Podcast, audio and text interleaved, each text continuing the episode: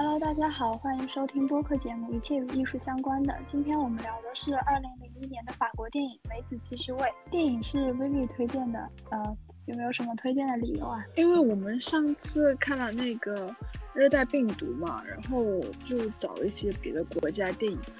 然后我就看到这个《梅子继续喂》，这是我之前很久就码起来的，它也挺有名的，而且，呃，我看的时候它里面有一些镜头是比较的。怎么说有点魔幻，然后用一种非常有意思的形式表现出来。它的故事呢也是，嗯，怎么说？我觉得这个故事整体来说有也挺打动我的。然后每个人，特别是那个男主，那我讲剧情时候讲吧。反正就是说男，包括像男主啊，然后他决定在嗯八天内自杀，然后又联系到他这一生中，包括他的妻子、情人，还有。他的孩子，他的故事，我觉得都是非常有意思的，所以我就想推荐这部电影。哎，你你们之前有没有看过那个《追忆似水年华》？我觉得它整个叙事的手法和这个片子有异曲同工之妙，都是那种去回忆人生早期的事情，然后把把它穿插在一起那样去剪辑，有一点点那种感觉。我们看的时候就一直有个疑问，就是说不是在呃故事背景不是在伊朗嘛，然后为什么要讲法语？然后后来就去看了一下那个。导演的生平，然后就发现这个导演是伊朗人，然后之前也出过一个电影绘本，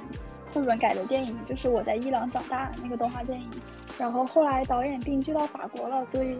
可能就是这部电影的创作语言也是法语。我在伊朗长大那种绘本好有名哎，也 对于小语种就是这种，呃。就可能讲述别的国家的苦难，那些难民电影、动画片的话，一般就是它就是首当其实会被推荐的。哦，然后我要提一下，就是你们你们有关注吗？我觉得这这个片子就可以算是那个转场教科书吧，里面就有很多很妙的那种转场，用烟圈啊什么的，就有蛮多巧思的。对，特别有意思啊！就是我记得有一个场景很，就是。那个娜莎·艾里男主，他的妈妈去世之后，就吐出一股烟，然后那股烟就飘飘，就飘到变成了他在他墓前那股烟的那个。对，就是一个云一样笼罩笼罩在上面，然后前来参加他葬礼的人，大家都有不同的说法。对于那堵云，有的说是他的灵魂，然后有的说是他烟吸太多了，然后走的时候这些烟还要伴随着他。然后我我们要不就进入情节？好，嗯嗯，就是有一个音乐家，他叫娜莎·阿里。他的妻子呢摔碎了他的小提琴，然后呢，他后面就带着儿子来到一个伊朗比较大的一个城市，想买一个买一个小提琴。但后面等他买回来那个小提琴，发现自己已经没有以前那种拉小提琴的感觉了，于是他就想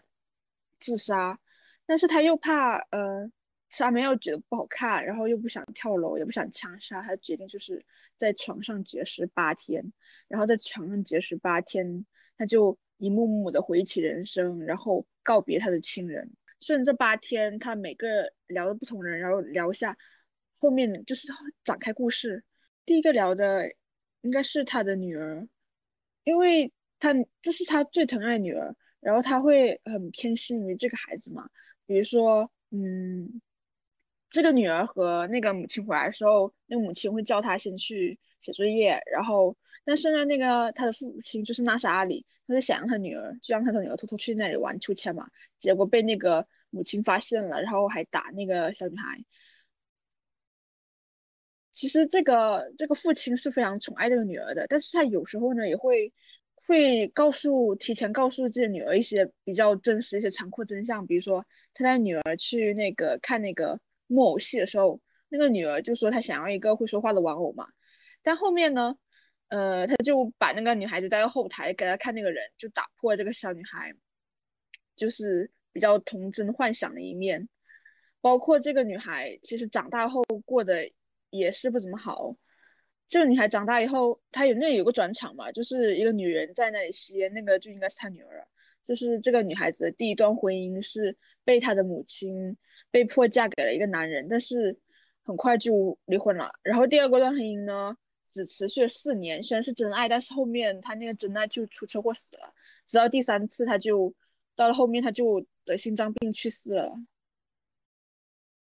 对，而且就是男主应该去世的时候，他女儿还很小嘛，然后后面可能也对他女儿的就是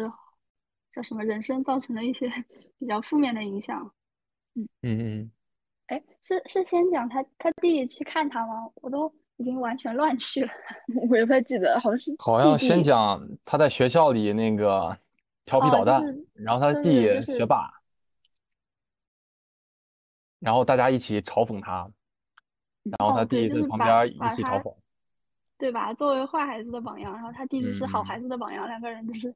对比，是吧？对对，但两个人其实我感觉都是，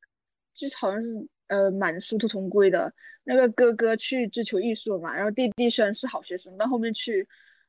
在伊朗那时候好像是去搞什么运动了吧？他那时候弟弟好像是搞革命嗯去了，革命去了，对。应该说都对自己心里的想法有一定追求吧。呃，青年时代是从一个音乐老师，然后老师就是听完他的演奏，说他就是技巧方面已经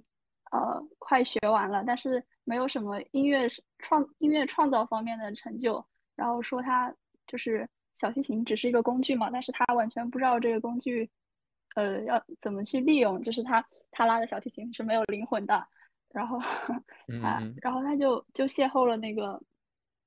邂逅了那个钟表店的那个漂亮的姑娘。依兰，嗯，依兰，对，然后就懒，两个人对他对依兰就一见钟情了。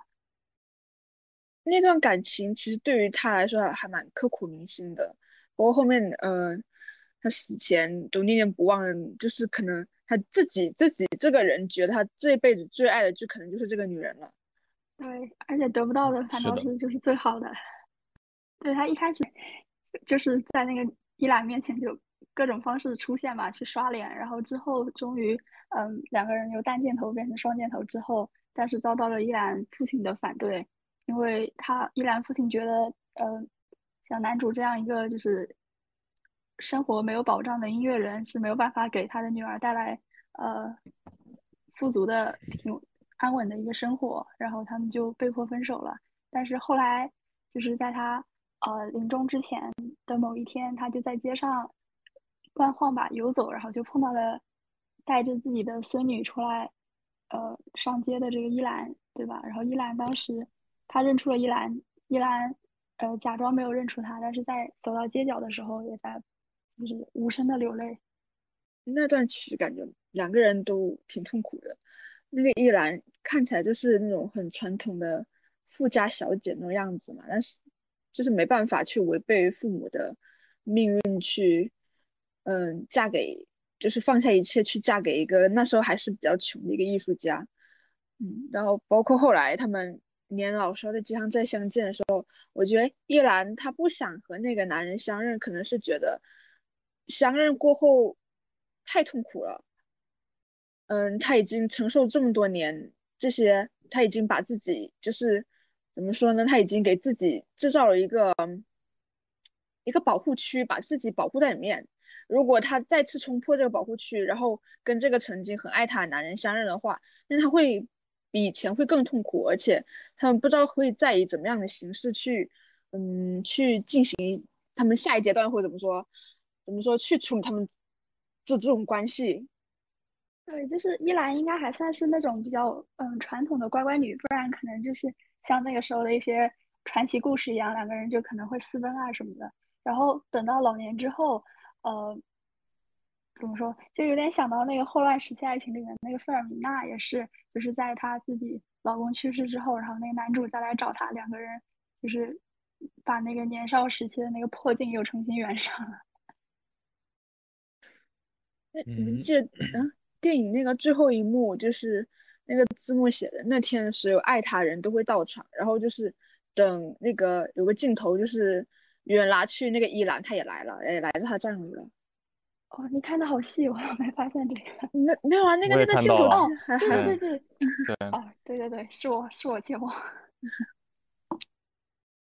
啊，然后就是因为，然后就继续回到第三天，他就回忆到，呃，当时和依兰分手之后的生活就变得很索然无味嘛。然后这个时候，他的老师送了他一把很，呃，很有名的小提琴，是他老师的老师送给他老师的。然后他就成了一个音乐大师，就在全世界二十年间在全世界游走，然后去巡演。等他回到家乡的时候，就已经四十岁了。然后他妈妈就觉得，呃，儿啊，你要赶快结婚，给他找了一个呃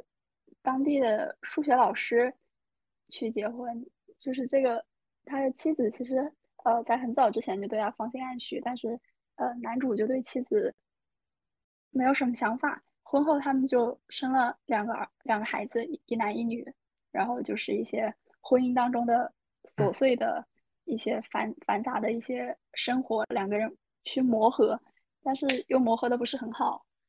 就是因为这个因为男主实际上不喜欢他老婆，嗯，对，然后还有一个原因就是，嗯，艺术家，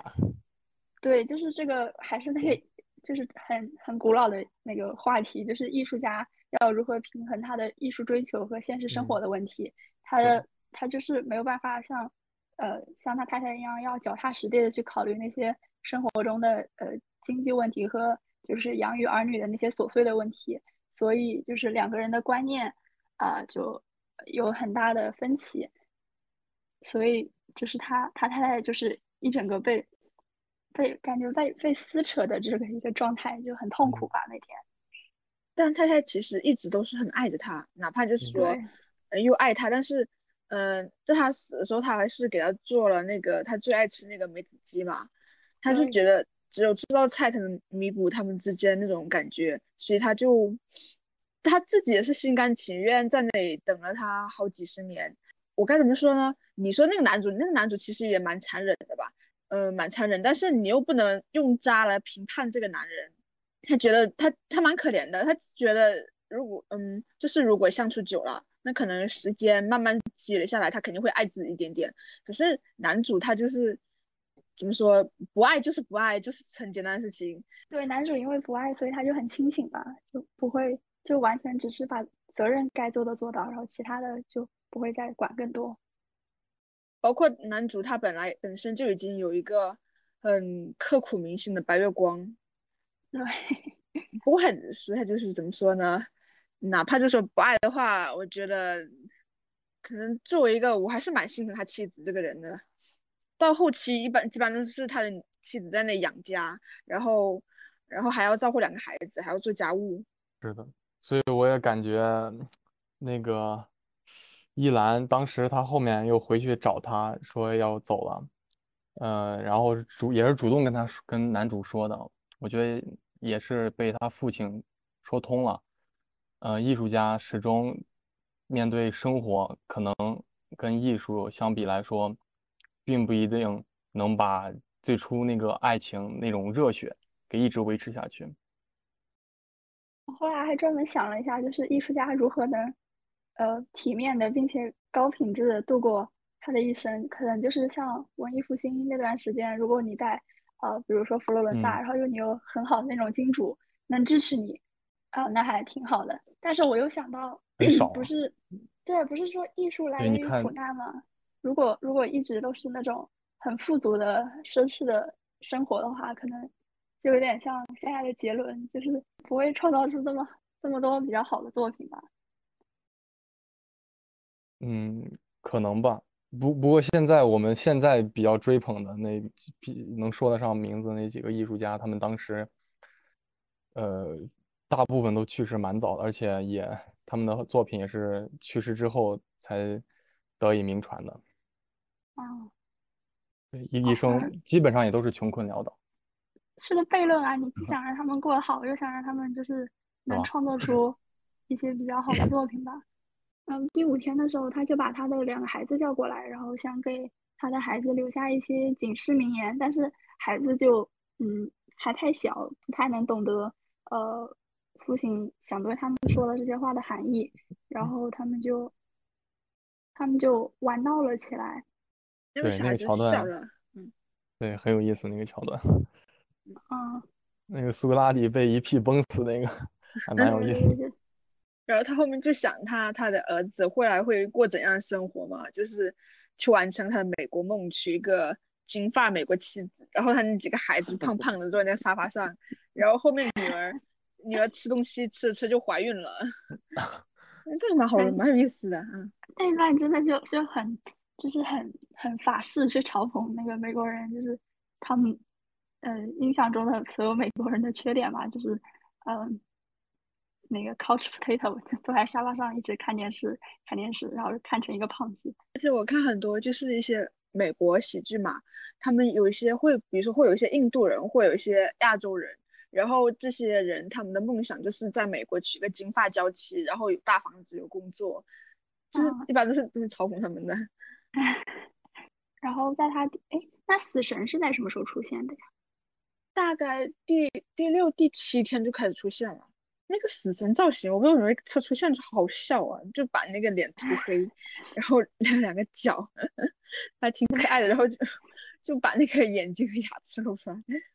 然后第六天是不是就是又重述了、重现了一下他们那个他妻子和他争吵，然后扔掉小提琴的那一幕？然后就是妻子，嗯，两个人就是都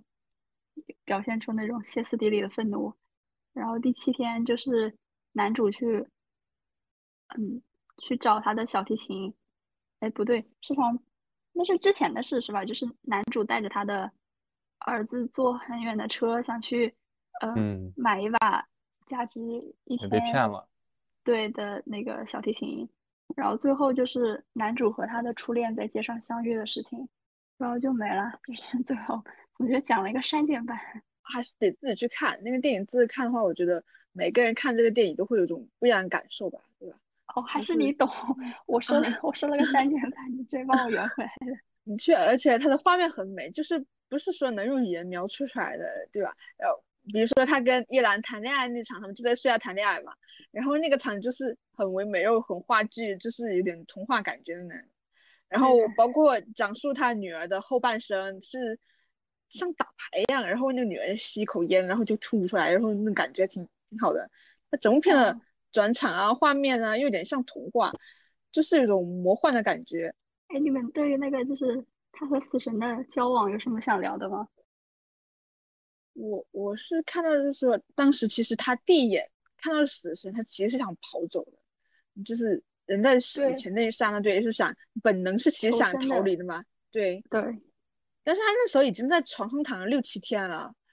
然后然后就已经在死亡边缘了。其实那个死神在捧他，那死神那段虽然说。又挺惨，又但是又有种搞笑，搞笑。那死神就是 啊，死神不是说没有人能逃得过死神吗？意思也就是人家是个神哎，就是跑这么远也不会来白来一趟，肯定是你心诚则灵，就是知道你有这个需求，所以人家大老远 过来帮你把事情办掉。然后反正他他基本就是后期处于一个像像辟谷一样的状态吧，就可能靠水，然后吊着一口命那样活着。我我看这个电影在豆瓣上是八点一分，你们觉得怎么样？说什么？你是想想说高了还是低了吗？不，你你们给他打分的话会打多少分？我给了给了，我觉得可以打九分吧，可能八点七吧，再高一点点。我我有个想法，就是我觉得，嗯，他的拍摄手法还有叙事的。方式我以前确实没看过这种类似的电影，觉得确实还蛮新奇的。包括前面说讲到的那个转场镜头，呃，不过转场镜头我感觉其实也，呃，是蛮有新意的，但是我感觉也有的有点匠气，有点突兀。我感觉有的地方，反反正是给我有时候会给我这样的感觉，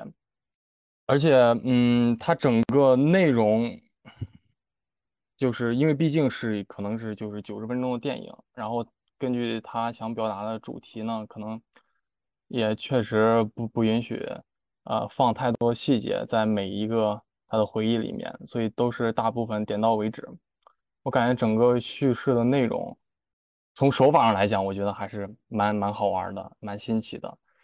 呃，从整个他，因为作为一个普通观众，他带给观众的感受，然后他。带给普通观众他想表达的那种主旨来说呢，从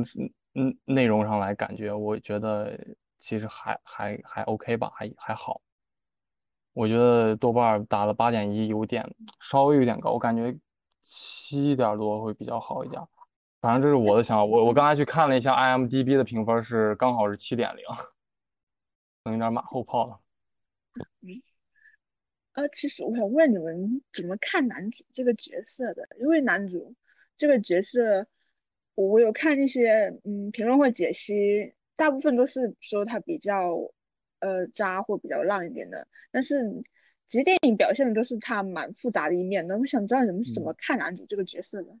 你们就是对这种人有什么看法吗？对吧？对男主这样的人有什么看法吗？不知道哎，你们你们就是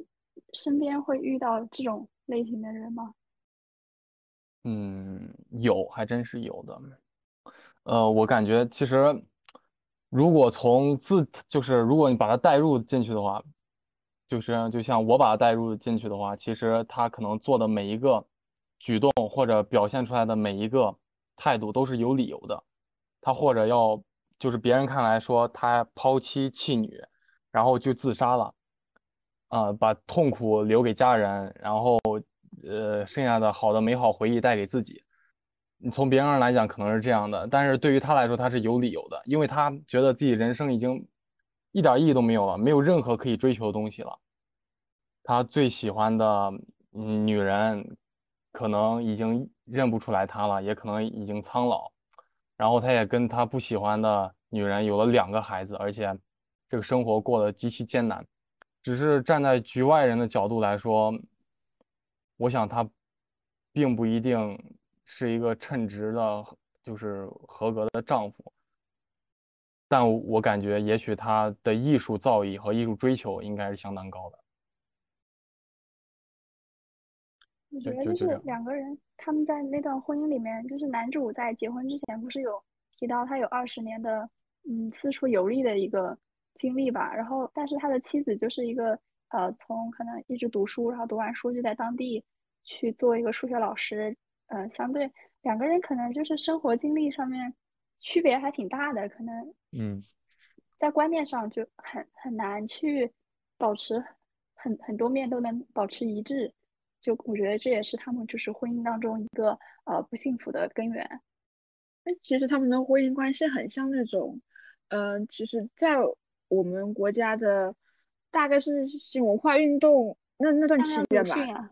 呃，鲁迅有点有点点像，对对，就是那种，嗯，那段时间，对对对，就是有一部分就是男性男，就是就是男性，因为他们有学习机会嘛，所以就说他们的大部分思想就已经在这个革命前端，但是他们又不得不在，就是他们父母那边肯定封建，然后会逼迫他们娶一个封建然后没有读过书的女孩子。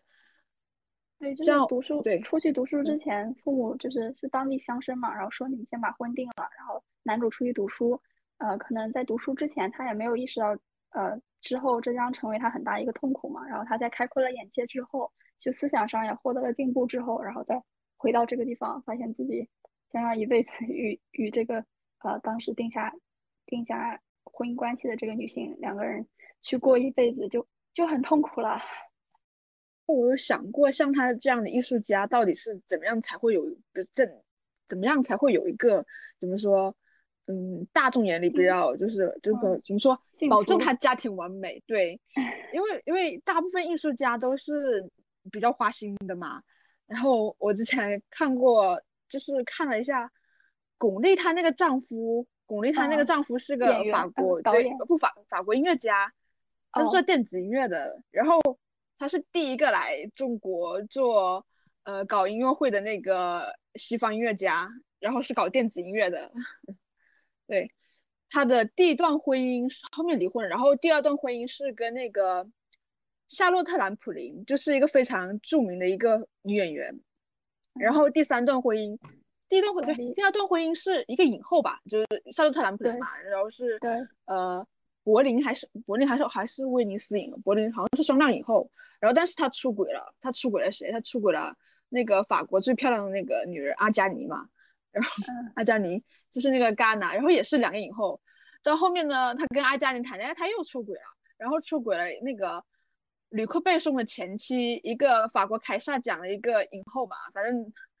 就是不停的在女人间游走。后面到了七十多岁的时候，他就。跟巩俐在一起了，然后巩俐你也知道，就是也是非常有名人，所以我就想，他这个艺术家，他前期就是，嗯，就是非常浪嘛，非常花心，大部分都是如此。然后我想过，就是如果如果像他这种艺术家，怎么样才能安定下来？要么就是玩不动了，然后想找个人安定终身；要么就是他大部分时间就投入到他的创作当中，然后他的生活的另一方面就是完全依赖他的另一半。这种婚姻关系可能就会比较平等，比较关系好一点，或者像是呃，比如说他跟他的另一半同样都是一个艺术家，然后他们两个一起追求梦想。我觉得这种可能就是，这可能这这两种关系可能是对于艺校艺艺术家来说最容易达成家庭美满这个成就的。哎，但是如果是两个艺术家就是结合的话，肯定生活 会过得分崩离析。然后还有一点就是。因为我感觉，嗯，可能爱情这个议题就是可以给艺术家，呃，带来很多很多意料之外的惊喜和创作灵感。怎么说？艺术家是有豁免权的，就是他，嗯，如果他可以创作出比较好的作品，大家是可以在他的就是，呃，道德约束上给他把那个，嗯，底线稍微放低一点。是艺术家是什么是不懂的，但是该批判的还是批判一下，就是骂一下，但是。作品该看还是看一下，看的对。你们觉得片名为什么叫梅子鸡之味啊？我觉得，哎，现在还说这个问题了。对，我觉得没有，现在还没想明白。我觉得梅子鸡之味是他妻子给他做一道菜，然后就是可能是给他他和他妻子之间的怎么说，可能嗯之间最美好一点东西了吧？但是好像又跟这部电影整个调性有点。你就说整个调性好像有点不太一样。对啊，我后来我后来就不想了。我觉得就是导演两个导演可能一拍脑袋说啊，那就叫《美景鸡之味》，可能觉得就是标题很新颖嘛，然后又可以吸引一些吃货过来看看这样子。哎，那如果如果让你们就是重新起标题，会起什么嘞？我想，一个叫阿里的音乐家决定去死。那就那就省流啊，这就是省流版，已经剧透完了，月底了。我倒是觉得，就是完全用那个，因为这个故事真的和那个《追忆似水年华》那个电影版，我觉得没有什么区别。就一个人当当他回忆他的一生的时候，无非就是，呃，叫什么四个片段嘛，就是叫什么青年，然后呃学习阶段，然后是婚姻，然后是老年，哦，就是。然后中间穿插，怎么说？时间线就大概这么分吧。然后中间会穿插他的学习经历和工作成就。然后基本可能每个人都可以这样去概括吧。音乐家就是男主，我觉得他应该是好像每个人都是死于他们理想之中的感觉。像男主，男主我觉得他是蛮理想主义的一个人，他就是很艺术家的行为。然后。他的理想就是成为嗯钢嗯小提琴家嘛，然后拥有嗯跟自己的情人在一起。但是到了后期，他发现他弹那个拉那个提琴没有那种感觉了，他就想自杀。其实就是他从理想中破灭的过程，包括死的也是觉得他最理想死法。他从始至终都是怎么说，就是没有从他整个给自己造那个甜蜜的一个幻想中破灭出来，只是后面他发现。在那个甜蜜的泡泡里，那个里面的东西变味了，但他没有想出来去走出那个现实来看一下，所以他还是决定在那个变味泡泡里，就是守他最后一点理想尊严，然后死去那种感觉。然后，然后当然对对，然后像他妻子，他妻子其实也是已经是达成他的理想，就是跟这个男人结婚了嘛。但是那个男人又不爱他，他只是一厢情愿的认为这个嗯理想就是符合他，但是他不知道他最后。他不知道终点是什么，他已经他已经苦苦就等到那个终点，那是终点，因为这个其实是个双向东西，他追求理想是一个要双向付出的东西，最后只有他一个人在付出，所以他过得也是嗯蛮苦闷的，蛮可怜的。然后包括他的以前那个小女孩，呃，以前那个情人也是，就是马上就走入现实了，包括跟那个艺术家。分手之后，他就马上走入现实，然后跟，然后被迫跟另一个人结婚，然后包括未来他决定不去跟那个人相认，就是他已经完全的怎么说呢？就是已经认清现实了，他已经不可能再跟他有下一步的发展。我总觉得不管是谁跟男主结婚，大家都会见证一朵玫瑰的凋零，就是都都会是女方，嗯，为了男主的这个呃粉红泡泡的梦想去付出更多，然后男主就呃因为背后有人做支撑，他就可以一直去追他的梦。就是既是男主的幸运，也是男主的不幸吧。他可能一直到生命的终结，都可以去呃勇敢的追求那个理想化的东西，但你也可以说他一辈子都没有能脚踏实地的去感受生活中就是呃更容易能抓到的东西吧。你你们刚才说那个为什么叫梅子鸡之味？其实我昨天看的时候，我看到有人说了，然后我刚才才找到，我觉得他说的还有点意思。他是说就是梅子鸡是让男主笑着生活的唯一美好，呃，也是让男主夫人唯一能看到丈夫笑容的美好事物，呃，也是他对于依兰美好的幻想与爱恋。然后这个电影呢，讲的是因情自杀，其实就是因情自杀。琴声是依兰所幻所幻化出来的，一直都是依兰的影子陪伴左右。而最后一次相遇，依兰的假装遗忘击溃了娜莎阿里心里最后一根防线。她终身难忘的初恋遗忘了她，她的音乐缪斯从此破碎消失无踪。梅子鸡之味就是得不到但又无限幻想的美好之境。哇，这个说的挺好的，就是嗯，对，这让我想起来当时那个依兰假装没有认出来他，因为我的想法是，确实可能大家对于初恋的回忆都都是比较美好的，而依兰当时已经啊，可能他自己认为已经容貌全无，也带着个孙子，已经嗯年老体衰了。他觉得他不能带给男主任何一丝对以前美好回忆的破坏，所以我想，反正我我我的感觉是有这种情感在里面。哎，我觉得，而且如果两个人真的相认了，那剧情就变得很俗套了。就怎么就是在街上两个人抱头痛哭，然后各自抛弃自己的老伴，然后两个人就是双宿双飞吧。是那个故事。那那其实也也也也是那种小说里面的故事啊，就是嗯，就是对，然后如何就是这几天，如何面对，就是跟对方一起对啊。对啊，就是那个霍乱时期的爱情嘛，两个人 嗯七十多岁，然后再遇到，两个人就快活坐船出去环游，然后比如就走到哪算哪嘛，最后安身在哪里就葬在哪里，也要葬在一起。我在想，那个男主就是搞艺术到底行不行啊？就是他艺术造诣到底高不高？应该可以的啊，他他前二十年其实过得都还不错的，因为他还都算挺牛的一个艺术家，只是后面可能就是被人遗忘了或之类的，我觉得他是不后面也是没落了。没有没有找到一个比较好的变现方式，所以就没有商业化不成功。也可能。我我我觉得从电影里面表现出来的，我感觉他不会说成为我们现在嗯那么叫座的艺术大师吧，因为嗯，因为我始终感觉他的目光在，比如说他经历了爱情的痛苦之后，他的或者经历了生活的痛苦之后的，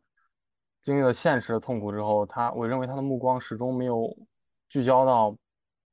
大众身上，或者聚焦聚焦到嗯社会上面，而是还是在他的世界里面。